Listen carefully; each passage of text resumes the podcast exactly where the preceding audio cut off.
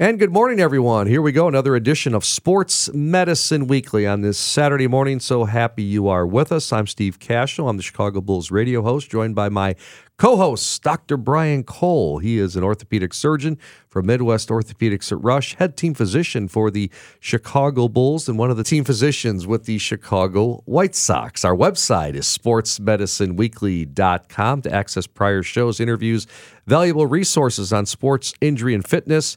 Go to the new blog at smwhome.net or sportsmedicineweekly.com. Dr. Cole, how are you on this Saturday morning? Doing great, Steve. It's amazing that we're almost to the end of December. Yeah. I mean, it is crazy. Isn't it? Yeah. and it you guys really have been is. busy. And we talked about that last week, Yeah, right? this is a total blur. This month has been a complete blur for me just because, I mean, I'm working a lot. You know, it's been, uh, uh, we were doing surgery basically four days a week, Saturdays, just to help get people in. I, you know, it's a, it's a. Deciding to have surgery is a very big deal, and it's v- inconvenient on top of it. So people are off work, they get vacation. Kids coming home from college they're off for high school breaks.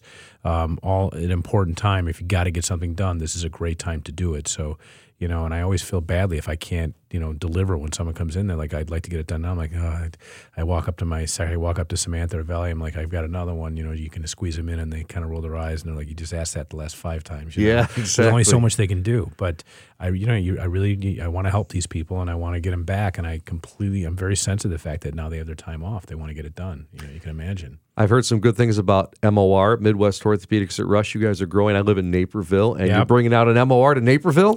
Naperville is far, dude. I went we looked- 35 miles Yeah, to our that is- studio yeah. down That's down crazy. here. On a that's Saturday a- morning, it's not bad ride. When I go home from the Bulls, not a bad ride. But coming in It's to do a. Bulls game, it could be two hours. So Yeah, we got to talk to Michael see if we can get you the helicopter because um, that is really. I'm rough. so used to it. I've been doing it since 1991, traveling. good well, I haven't lived in Naperville that long, but uh, but no, you're bringing Yeah. out Midwest Orthopedics at Rush. That's great. Yeah, so we're uh, opening. Uh, we're going to be opening about mid-year, I believe. It'll, that'll be the timeline in Naperville, which is really good for us because we have a large Western suburban presence, and they're driving into the city like you, and it'd be nice to be able to be out there for them.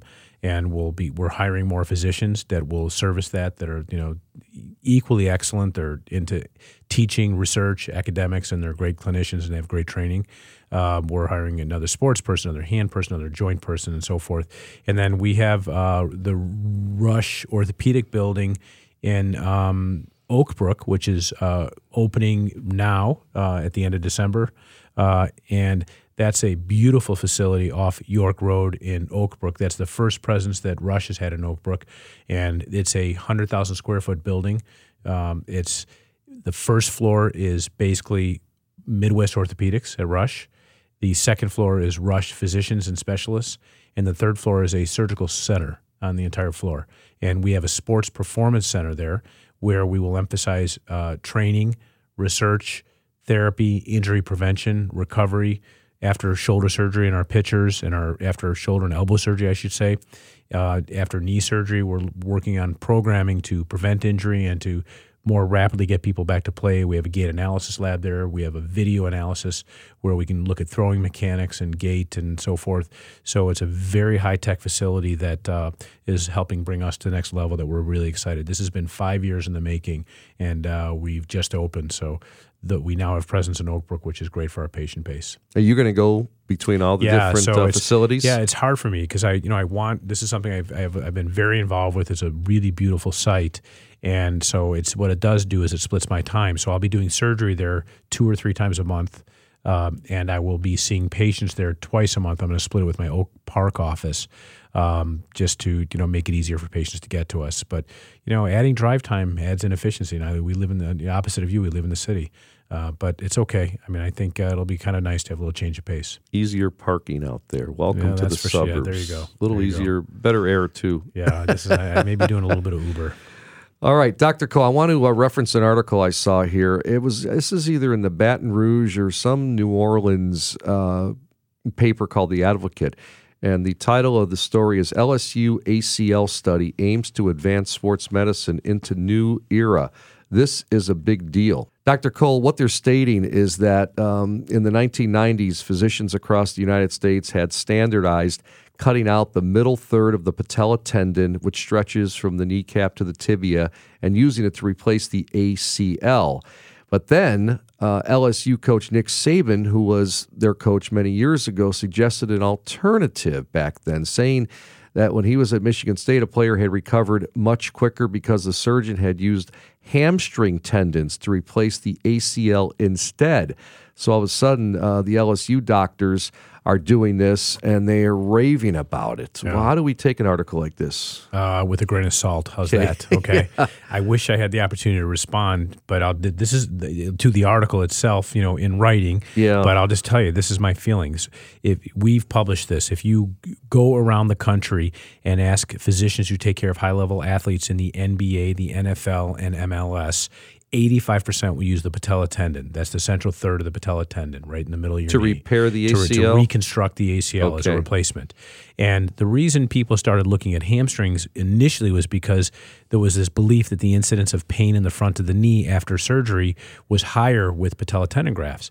But we've been doing them in basketball players for years, and the incidence of anterior knee, I would never do it in a basketball player if it would predictably lead to anterior knee pain, right? So we've had tremendous modifications that lead to our ability to use a patella tendon graft, which is generally at least as the, the, the reason it's good is we can always predict the size. The problem with the hamstring is that we don't always get a big graft, and it's a smaller graft. So, and there are some technical issues with harvesting it for some people. Look, in the end, you do the graft that works best for you. But the, the article, what they, they, they say is that because they choose the hamstring, they can get them back to play faster. Yeah. And that to me is preposterous. And I'm going to tell you why. The reason we don't get people back to play routinely in four months is be, it's not necessarily the strength of the graft or the morbidity, the downside of how you take the graft, the, the, the, the, the side effects of taking it we need to rehabilitate them to get them to a level that they won't tear their ACL again. That is difficult to do in four months' time, right? So in my opinion, it's less about the graft and it's more about the athlete's ability to rehabilitate to get rid of those four or five risk factors that led to the ACL tear in the first place. So people talk about accelerated rehab and things like that. If they can't demonstrate the ability to jump and land and cut and pivot and accelerate and decelerate without decompensating with their core and and so forth, they don't deserve to go back to sport because the risk can go up by 30 to 50% of a re-tear.